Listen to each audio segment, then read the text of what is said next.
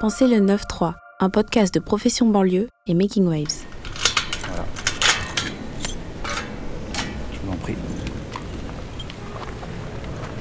Donc voilà, c'est indiqué euh, au-dessus de votre tête, là sur la petite pergola. Bienvenue au jardin. Bah, merci. Donc ici c'est euh, donc le ce qu'on a appelé le jardin partagé. Alors on est quand même au bord de la route. hein. On est bien dans la nature, mais on entend quand même les scooters On et les entend, voitures. on les entend moins quand même que si on était de l'autre côté de la barrière. C'est psychologique, mais c'est vrai qu'on les entend moins. Des fois, on est en train de jardiner, on est tout concentré dans ce qu'on fait, on est bien, on est relaxé et euh, on entend une sirène ou un klaxon ou un truc et ça nous surprend et c'est toujours très désagréable. Ça nous rappelle en fait le- l'environnement. Mais en général, ça coupe un peu quand même. Il y a des, beaucoup d'habitants qui le disent que euh, tu rentres euh, dans un autre espace. euh, ça change quelque chose dans ta perception de l'espace. Tu rentres dans, un jardin et c'est, je sais pas. Après, euh, c'est vrai qu'il y a maintenant que le jardin est, donc ça fait 7 ans, Là, c'est la septième saison, donc il commence à y avoir des choses euh, qui nous dépassent en tant qu'être humain. Enfin voilà, il y a des choses qui sont des arbres qui commencent à grandir, des beaux arbustes, etc. Mais le fait qu'il y ait du bruit dans ce jardin, c'est pas du tout anodin en fait, parce qu'aujourd'hui, les espaces qui sont pas encore artificialisés et que euh, les acteurs de la ville laissent au jardinage, c'est euh, ce qu'on peut appeler les ruines du capitalisme urbain, c'est-à-dire euh, les espaces qui sont dévalués et du coup auxquels on laisse voilà, certains collectifs, certaines associations les utiliser. Mais donc c'est souvent des espaces bruyants qui peuvent être euh, pollués où les sols ne sont pas forcément des sols euh, cultivables. Et donc ça, c'est pas anodin, ça montre que dans la ville, il y a une hiérarchie des usages et que l'agriculture urbaine, ça reste souvent un usage euh, subsidiaire qui est considéré un peu comme le parent pauvre de l'urbanisation. Bienvenue dans Pensez le 9-3, le podcast qui vous emmène en balade dans la Seine-Saint-Denis, loin des clichés et des journaux télévisés.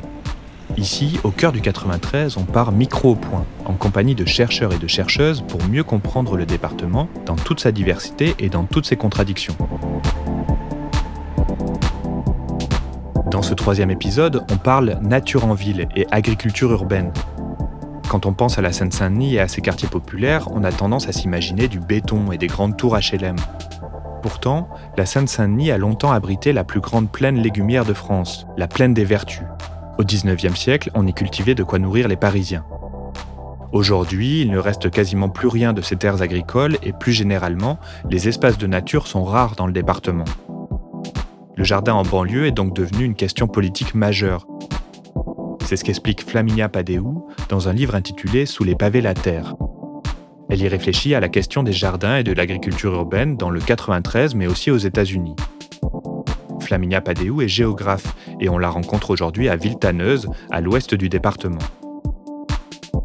C'est là qu'elle enseigne à l'université Paris 13. Elle n'a donc eu que quelques centaines de mètres à faire pour découvrir et étudier le jardin où nous nous trouvons.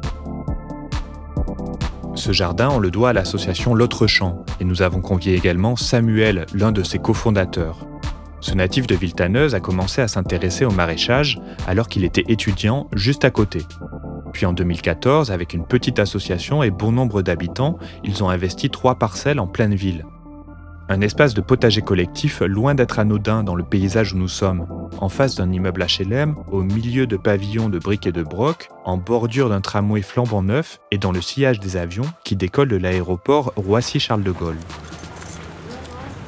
En fait, il y avait deux petites maisons dans cet espace-là qui ont été rasées. euh, et il y avait des espaces qui étaient plus ou moins des jardins, mais qui n'étaient pas vraiment définis. Donc on a euh, scruté un peu le sol, on a essayé de creuser pour voir ce qu'il y avait en dessous un peu partout. Et euh, il y avait des endroits où euh, bah, on a retiré énormément de pierres quand même et de déchets. Mais bah, c'est sûr que très rapidement on était un peu dépassé par l'ampleur du, du travail qu'il y avait à faire ici, puisque c'était une friche, c'était absolument pas un jardin. Et donc on a proposé aux habitants d'investir ce projet, de cet espace, et de discuter ensemble ce qu'on allait en faire. Et euh, voilà, du coup ça a été euh, très, très participatif dès le départ. Il y a un collectif d'habitants qui s'est constitué ici et qui a euh, contribué à nettoyer, à retirer les pierres, à faire en sorte que ce soit, ça devienne un jardin. Et dès la première année en 2016, c'était déjà mis en culture. Donc on a commencé à planter des arbres aussi, assez rapidement. Donc ça c'est un, un kaki. Et ça c'est le tout premier, tout premier arbre qu'on a planté. Flaminia Padéou, quand on pense à euh, jardin potager dans Seine-Saint-Denis, on pense plutôt euh, au jardin ouvrier, pas à un jardin euh, collectif comme on a ici à l'autre champ à Villetaneuse.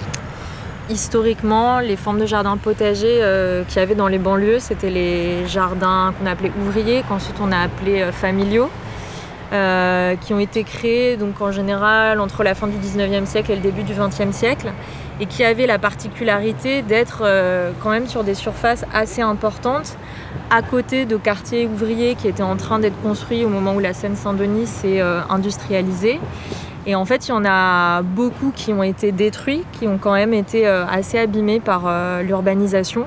Mais il y en a qui ont réussi en partie à survivre et qui existent encore aujourd'hui et qui permettent de euh, nourrir ou en tout cas de participer à la subsistance euh, bah, des habitants qui les cultivent. Parce qu'en général, c'est des parcelles individuelles entre 100 et 250 mètres carrés qui sont cultivées toute l'année par une personne ou euh, une famille et qui du coup participent de manière importante à, leur régime alimentaire. Mais c'est vrai que c'est des formes qui, on va dire, sont moins mises en valeur aujourd'hui parce que on les associe justement plutôt à euh, des jardins euh, de précarité. En Allemagne, par exemple, on les appelle les jardins des pauvres. Donc il y a vraiment cette association. Et pour le coup, on les associe pas à euh, des mouvements écologiques ou de réappropriation des espaces, de droit à la ville. Mais pour autant, c'est des espaces de production importants. Et pour le coup, les jardins partagés, c'est quelque chose qui vient plutôt d'une autre tradition, qui a été importée euh, des États-Unis, en fait, où dans les années 70, il y a eu vraiment ce mouvement de réappropriation des friches et des premiers, euh, qui s'appellent les community gardens, hein, ou les jardins euh, de quartier, qui ont été importés dans les années 90 en France. Il y a le premier jardin partagé qui a ouvert à, à Lille en 1997, et ensuite qui a essaimé euh, vraiment dans toutes les villes de France. Et le jardin de l'autre champ, mais c'est un cas parmi d'autres, parce qu'effectivement, des jardins partagés, on en trouve dans d'autres territoires de banlieue et dans le 93, qui sont des quartiers anciennement populaires, mais qui ont été euh, euh, gentrifiés. Souvent, euh, les jardins partagés dans ces espaces ont tendance à plutôt attirer la population nouvellement arrivée, donc plutôt classe moyenne et supérieure, éduqués, plutôt blancs, qui sont attirés par les pratiques de jardinage. Euh, et du coup, la manière dont ces espaces vont être euh, habités et gérés vont parfois renvoyer une image euh, pas très accueillante pour d'autres populations justement plus populaires qui étaient là avant et qui pouvaient avoir en fait d'autres usages antérieurs. Donc jouer au foot, organiser un barbecue, c'est-à-dire avoir un usage un peu informel de ces parcelles et où tout d'un coup le jardinage et l'agriculture urbaine va plus forcément correspondre à leurs attentes. Et donc il y a un vrai enjeu d'une mixité sociale et raciale qui n'est pas toujours facile à obtenir, malgré souvent en fait une bonne volonté de la plupart des acteurs, mais euh, parfois un manque de, de compréhension de comment les dynamiques en fait de domination et les inégalités aussi se rejouent dans les jardins en fait comme dans d'autres espaces euh, publics. Et où donc je pense qu'il faut une véritable attention et aussi mettre en place de manière volontariste des stratégies justement pour essayer de toucher en fait euh, toutes les populations. Samuel, est-ce que vous, vous avez mis en place ce type de stratégie euh, pour s'ouvrir au maximum euh, aux habitants et aux gens au-delà de Villetaneuse ou de ce côté de la Seine-Saint-Denis? Dans l'association, on habite déjà le territoire. Donc ça, ça change beaucoup de choses. Ensuite, c'est vrai qu'au départ, on pensait pas avoir autant de participation parce que c'était des choses qui n'étaient pas très valorisantes, pas très agréables, nettoyer un terrain. Mais la perspective, en fait, était euh, le désir d'avoir un espace euh, comme ça à l'entrée de la ville, dédié au jardin, qui soit agréable à fréquenter, qui puisse euh, nous permettre de manger des, bons produits, etc. C'est ça qu'on a réussi à faire. On a réussi à, donner envie aux gens à ce qu'ils prennent part à ce projet de créer un jardin collectif. Et ça faisait sens pour les gens. Et je pense qu'il y avait aussi une confiance entre les gens et nous, parce qu'on est aussi des habitants et des habitantes, et parce qu'on connaissait déjà un certain nombre de personnes, parce qu'on a pris le temps d'aller afficher partout en pied d'immeuble. Euh, dès le départ, la dynamique était très collective en fait dans, dans ces espaces. Mais euh, l'idée, c'est de, de jardiner, euh, de jardiner tous ensemble et de partager quand même les récoltes quand elles sont là et quand elles sont belles. Quoi. Et après, on a aussi une grosse activité de production de semis et de récolte de graines. Ça, c'est quelque chose qu'on avait déjà commencé avant d'investir cet espace-là et qu'on a continué avec les habitants. Donc la plupart des choses qui sont plantées euh, ici, enfin toutes les choses qui sont plantées ici viennent de notre pépinière de production de semis. On fait ça avec les habitants aussi et donc il y a des fleurs, des légumes, des fruits, euh, des plantes aromatiques et médicinales. Et puis euh, les bordures fleuries qui partent des deux côtés du kaki, bah, ça c'est aussi les premiers éléments un peu d'aménagement de l'espace du jardin avec les arbustes, bah, les sortes de petits conifères qu'on a plantés en premier, la, la sauge fleurie aussi. Euh, là c'est un, je crois que c'est un pommier du Japon. Le rosier, le figuier et le pommier qui est là-bas, c'est vraiment les tout premiers éléments qu'on a, végétaux qu'on a plantés. Flaminia Padeu, on pourrait avoir euh, l'impression que dans les quartiers populaires, les gens ne savent pas jardiner. Est-ce que c'est le cas? C'est effectivement une idée reçue euh, sur les quartiers populaires, hein, l'idée que les gens seraient un peu euh, déconnectés des pratiques et des savoir-faire euh, agricoles et écologiques.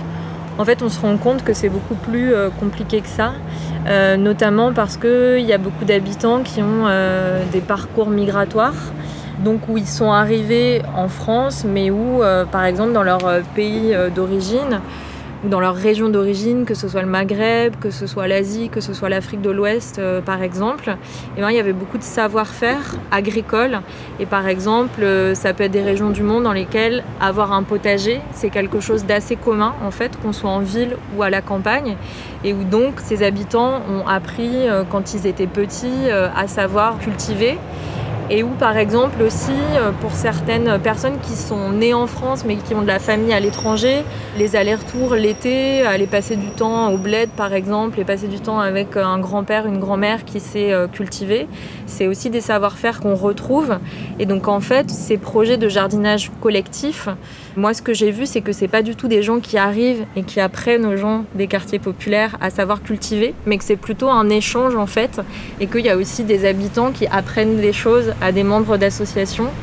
Il y a plein de savoir-faire qui se croisent ici et surtout euh, une reconnexion à la terre aussi qui est assez euh, salvateur ou en tout cas qui, euh, qui fait énormément de bien aux gens. C'est-à-dire que ce qu'on voit ici dans, le jardin partagé ou ici, c'est que les gens qui arrivent pour la première fois, des fois remettent les mains dans la terre et il y a tout un imaginaire qui revient, il y a toute une pratique, toute une expérience, tout un tas de souvenirs qui- qui reviennent et qui sont... qui permettent aussi à ces gens-là qui ont connu en fait des activités agricoles ou maraîchères euh, dans, leur pays d'origine de remontrer ça à leurs propres enfants qui eux par contre ont grandi dans le 93 et n'ont pas forcément eu accès à ça.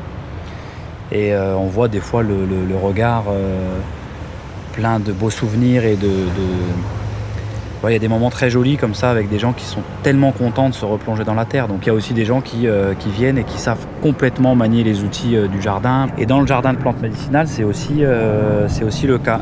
On peut avancer peut-être pour voir les, les types d'espèces? Là ici c'est le, la pétale, enfin, le pétale des menthes avec plein plein de variétés de menthes différentes. La lavande, on voit? Là il y a lavande, romarin, millepertuis et il doit y avoir peut-être un peu de thym de l'autre côté. Voilà. Échinacée, mélisse, euh, Bolène bouillon blanc, là, je vois. voilà.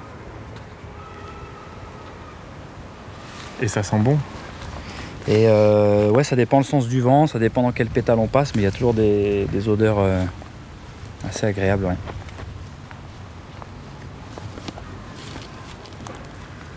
Voilà le bouillon blanc qui est le- l'espèce la plus grande du, du mandala. Pas mal, 2 mètres, 2 mètres 50 de haut. Ouais, qui a une, une- une floraison très très euh, rapide. Et euh, je crois que c'est principalement les, les fleurs en fait qui, sont, euh, qui ont des vertus médicinales qui s'utilisent. Flaminia Padeu, les populations des quartiers populaires sont souvent des populations d'origine immigrée. Elles ramènent avec elles des savoirs euh, potagers du monde entier. Est-ce que ça se ressent euh, dans les jardins justement? Est-ce qu'on arrive à finalement une forme de, mixité des cultures euh, et des légumes produits?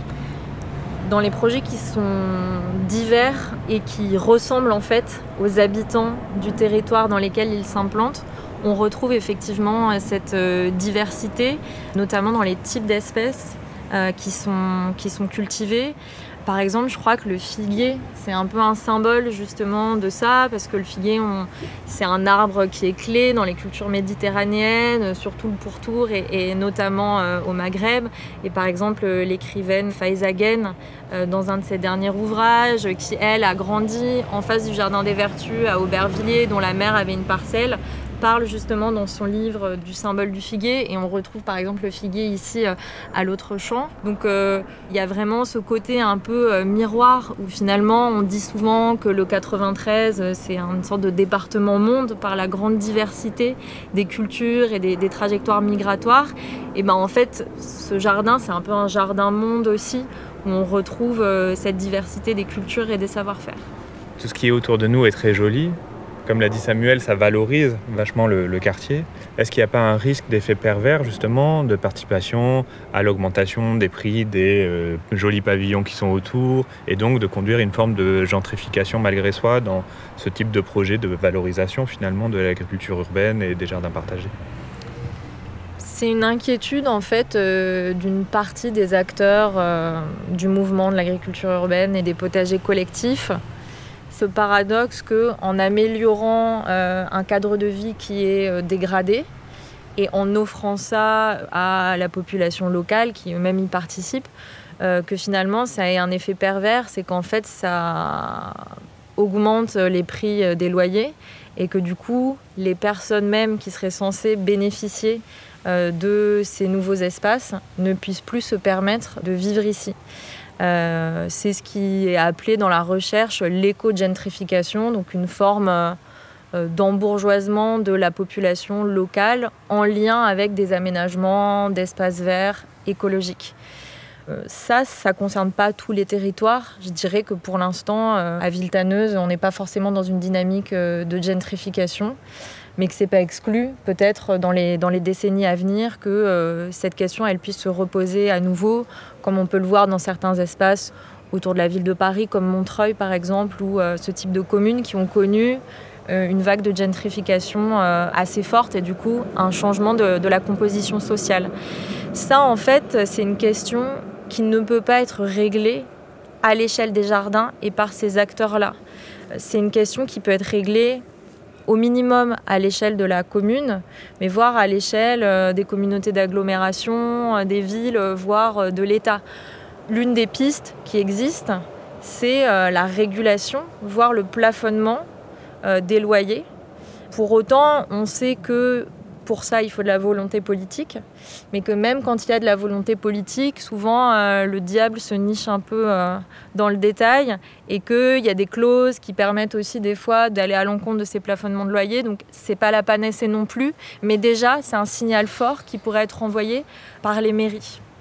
Il existe aussi euh, des formes d'alliance, et là on est plutôt dans, les mouvements sociaux entre, euh, par exemple, une association de jardinage et puis une association qui s'occupe des questions de droit au logement et d'accès au logement. Et par exemple, à Brooklyn, à New York, j'avais rencontré euh, comme ça euh, des acteurs qui s'étaient alliés en disant eh ben, il faut faire en sorte d'améliorer le cadre de vie de notre quartier sans faire en sorte que ça expulse des gens et tout en améliorant aussi le logement, c'est-à-dire penser à la fois le cadre bâti et le cadre non bâti ensemble et essayer d'avoir des convergences des luttes à l'échelle locale pour éviter justement ces effets pervers.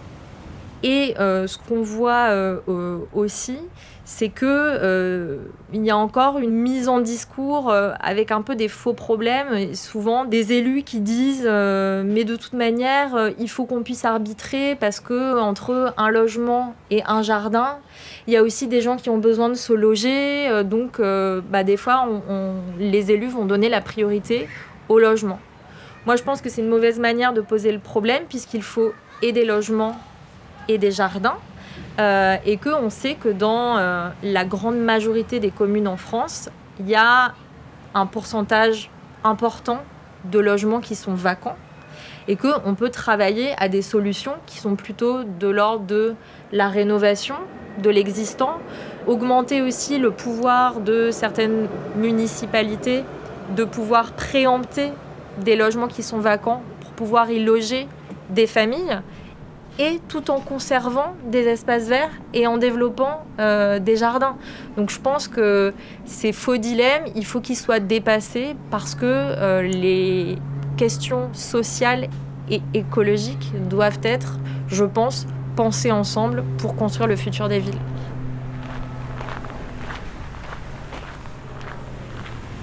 Donc voilà la grande parcelle. Ça c'est du coup le- la parcelle centrale, un petit peu des champs verts, qui est tout en profondeur et euh, dans laquelle on a décidé du coup de mettre une deuxième serre aussi pour accueillir, euh, en principe c'est toutes les plantes médicinales et aromatiques qui poussent ici. Et puis une zone, euh, pareil, une zone de convivialité pour pouvoir accueillir des événements, des repas, des projections de films, tout un tas de choses. Il y a aussi une petite cabane pour enfants. Euh, vous avez combien de, de mètres carrés du coup euh, entre les trois parcelles? Sur les quatre parcelles réunies, ça ferait peut-être en gros entre 1500 et 2000 mètres carrés euh, l'ensemble des espaces. Je vous emmène donc du coup voir la suite des ce qu'on appelait les champs ouverts. Mais du coup, ça donne une esthétique assez, assez particulière avec l'ancien abri à vélo, la petite cabane en bois et les différents, euh, les différents arbres juste à côté des petits pavillons en pierre de moraine. Voilà, c'est très pittoresque. C'est le, mélange propre au 93. là. Et donc, on est obligé de repasser par le boulevard avec euh, les voitures, le tramway, et euh, pour, Voilà, pour Après, aller de jardin une, à jardin. après, c'est une contre-allée qui est censée ne pas être ouverte à la circulation. C'est-à-dire seuls les habitants de ces quelques maisons ont le droit de circuler ici. Donc il n'y a pas beaucoup de. Ça nous permet des fois de faire des activités euh, qui débordent un petit peu sur la rue. Donc normalement c'est piéton ici. Priorité piéton, euh, voilà, bon, on n'est pas loin de la route effectivement, mais euh, Et le tramway proche, qui est mais- finalement quasiment un espace vert, parce que là c'est une grande pelouse. voilà, Avec des un fleurs. espace voilà, de, de mono- monoculture classique. Là il y a une petite parcelle qui est importante parce qu'elle accueille du, du coup euh, une des grandes serres qu'on a aménagées. euh, en fait, on n'avait pas assez de place avec la serre qui était sur le jardin partagé. Et vraiment, il y avait euh, un besoin de s'étendre et de développer cet aspect-là de la production de semis. Et donc ça, c'est une des premières choses qu'on a faites ici. On a nettoyé cette euh, parcelle et on a euh, installé cette serre qui nous permet d'accueillir plein de, semis. Et après la, distribution des semis en mai, d'accueillir des plantations. Et là, en l'occurrence, on a fait euh, un peu de la monoculture, mais il y a quand même trois variétés de concombres différentes dedans. Donc voilà, il y a, euh, je ne sais pas combien ça représente, il y a à peu près une dizaine de concombres par rangée, et donc on a, euh, on a six rangées, il y a à peu près, euh, ça fait 60 concombres à peu près. 60 pieds de concombres ici, voilà. et on voit plein de petites abeilles qui sont en train de butiner les petites fleurs jaunes des plants de concombre. Flaminia Padeu, on sent aussi, quand on parle de production, quand on parle de maraîchage, le lien euh, avec l'alimentation. La question du jardin, c'est pas seulement la question du jardin, c'est la question de qu'est-ce qu'on cultive dans les jardins et pour quel usage. Pour moi, le terme clé pour euh, penser euh, le lien entre jardin collectif et alimentation, c'est le terme de subsistance. Pourquoi? Parce qu'en fait, c'est un terme qui met l'accent à la fois sur ce qu'on peut produire localement et euh, comment on peut euh, en fait l'utiliser dans son régime alimentaire. Mais le terme de subsistance, derrière ce terme, il y a une forme de, de- de frugalité, c'est-à-dire qu'on n'est pas là pour accumuler de la production agricole et ensuite la revendre, donc on n'est pas dans le cadre d'exploitation agricole. Et aussi parce que derrière le terme de subsistance, il y a l'idée d'autonomie. Alors non pas d'une autonomie euh, alimentaire complète, ce qui est pour l'instant inenvisageable à l'échelle des villes. On considère en moyenne que le degré d'autonomie alimentaire des grandes villes françaises, c'est autour de 2%, donc euh, c'est très faible. Mais l'idée, c'est d'augmenter la part de cette autonomie alimentaire et surtout de la penser à l'échelle locale, c'est-à-dire euh, petit à petit d'augmenter l'autonomie euh, d'un quartier, d'une commune, pour changer un peu le rapport de dépendance qu'on a à l'extérieur. Donc je pense qu'il faut être très attentif sur les mots qu'on emploie. Il ne s'agit pas du tout de nourrir la ville avec l'agriculture urbaine, encore moins de nourrir le monde avec l'agriculture urbaine. Il s'agit de penser des systèmes alimentaires locaux dans lesquels on pourrait imaginer une part plus importante de production à l'intérieur des villes euh, qui prendraient différentes formes. Donc ça peut être par exemple les potagers domestiques qui sont souvent en fait sous-évalués alors qu'en fait on se rend compte que dans les jardins potagers des pavillons, par exemple, eh ben, il y a une production qui est assez importante. Euh, c'est penser euh, la production dans les jardins ouvriers et familiaux, c'est penser la production dans les jardins partagés, c'est imaginer, par exemple, comme ça existe sur certains territoires, mais où c'est pas encore très développé dans le 93, des régimes maraîchères municipales. L'idée qu'une commune peut dédier un espace où il y a un maraîchage professionnel qui ensuite peut alimenter de la restauration euh, collective, comme euh, les cantines par exemple. Et c'est penser aussi les liens entre ces espaces et euh, des fermes périurbaines qui seraient sur des modalités agroécologiques, mais avec des modes de production plus massifs. Donc c'est vraiment penser les choses de manière reliée, de manière articulée entre territoire urbain et territoire ruraux. Je pense que c'est important, en fait, si on essaye, euh, même si c'est toujours un exercice un peu difficile, mais d'imaginer euh, le futur des, des, régions urbaines dans les décennies à venir, ça peut être une des pistes pour penser un peu un autre accès à l'alimentation euh, pour les habitants. Est-ce qu'il n'y a pas aussi un phénomène de concurrence entre les acteurs mêmes de l'agriculture urbaine? Le milieu de l'agriculture urbaine, euh, c'est un milieu en fait qui est beaucoup plus diversifié que ce qu'on croit euh, de l'extérieur. Il y a une grande diversité d'acteurs qui n'ont pas forcément les mêmes pratiques, les mêmes valeurs, qui ne sont pas portés par le même type de personnes et qui n'ont pas accès aux mêmes ressources. C'est très important de voir ça. On a vraiment une spectre de formes différentes euh, d'agriculture urbaine. Euh, qui sont euh, plus ou moins valorisées et plus ou moins visibilisées. C'est-à-dire que souvent, dans les médias un peu mainstream, les formes d'agriculture urbaine qu'on connaît, c'est euh, les jardins partagés. Donc, c'est la forme un peu cliché qui est plutôt associée aux, bobos de, certains quartiers gentrifiés. Et puis, l'autre forme qui est très médiatisée, c'est l'agriculture urbaine sur les toits, qui est en fait une forme qui est extrêmement minoritaire. Bon, alors dans le 93, il n'y en a pas beaucoup, on en trouve euh, plutôt euh, dans les centres-villes, alors que c'est une forme qui en général est plus technologique, plus gigantique, c'est-à-dire que voilà, il y a souvent des formes un peu, euh, un peu XXL, comme par exemple la cité maraîchère à Romainville, et qui sont des formes aussi qui sont beaucoup moins sociales et participatives, souvent très professionnalisées. Et à l'inverse, on a euh, des formes comme euh, les jardins ouvriers et familiaux, ou comme certaines formes comme euh, l'autre champ de jardinage populaire dans les banlieues, qui ont tendance à avoir peut-être un peu plus de difficultés à avoir accès aux ressources de type l'espace, les financements, mais aussi l'attention. Et du coup, il faut être attentif, en tout cas moi c'est ce que j'ai vu dans mon travail, aux dynamiques inégalitaires au sein de l'agriculture urbaine qui porte des valeurs écologiques qui sont finalement très différentes. Parce que par exemple, si on pense à une forme comme l'agriculture urbaine sur les toits, c'est une forme qui à la fois est très compatible avec euh, le développement urbain tel qu'il se fait, et donc avec le capitalisme urbain, c'est-à-dire accumuler du capital en extrayant de la rente foncière et immobilière. Et c'est une forme aussi qui porte des solutions écologiques très technologiques, mais qui sont parfois énergivores. Donc quand on fait pousser des fraises dans un conteneur, par exemple, on peut se poser un petit peu la question du coût écologique de cette production. Alors qu'à l'inverse, des projets euh, de jardinage populaire qui vont utiliser l'agroécologie, par exemple, là on est sur des propositions écologiques qui sont un peu plus en rupture, où on essaie de se poser la question de Qu'est-ce qui est à la source en fait des problèmes qu'on a aujourd'hui en termes d'urgence écologique et de réchauffement climatique? Et en plus, c'est des formes qui se posent en concurrence avec d'autres usages du foncier et donc avec un rapport à la ville qui favorise eh ben, la présence d'espaces non bâtis, d'espaces ouverts et d'espaces non artificialisés.